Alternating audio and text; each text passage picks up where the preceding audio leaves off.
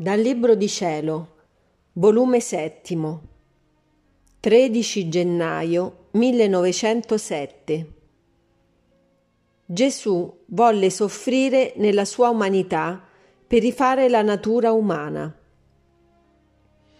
Continuando il mio solito stato, alla sfuggita ho visto il mio benedetto Gesù e mi ha detto: «Figlia mia, quanto amo le anime!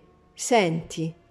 La natura umana era corrotta, umiliata, senza speranza di gloria e di risorgimento, ed io volli subire tutte le umiliazioni nella mia umanità.